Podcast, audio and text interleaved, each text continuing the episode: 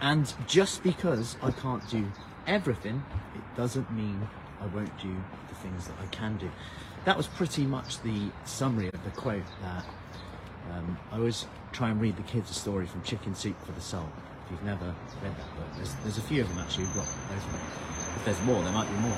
But it's short stories which are quite engaging with the moral to the story. So this is all about like, you're only one person. You can't do everything, but just because you can't do everything, you still will do the things that you can do because you are one.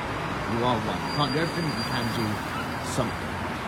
And this, you can apply this to literally everything, anything from exercise to doing, like we talked about, one minute of workout. Those little yeses and nos throughout the day, they really add up. And I want you to set that in your head for today. Monday, sun's shining, but it's freezing, but the sun is shining.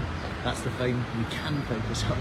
I'm here, get out, go for a walk, get your protein in, drink some water. Are you saying no after eating two biscuits rather than go, I've had two, might as well have three? It's those little decisions that, that start to add up and reflect on it thinking about what we can do. You know, I can't do a full session. Guess what? I can do half of it. They're the key things. Morning, Sue.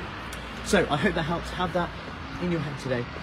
I'm not sure the kids took any of it in, but anyway, they do bring out random bits of it. They know the, the story of the starfish off, off by heart, which is good. Repetition is key. Like with everything, like with consistency.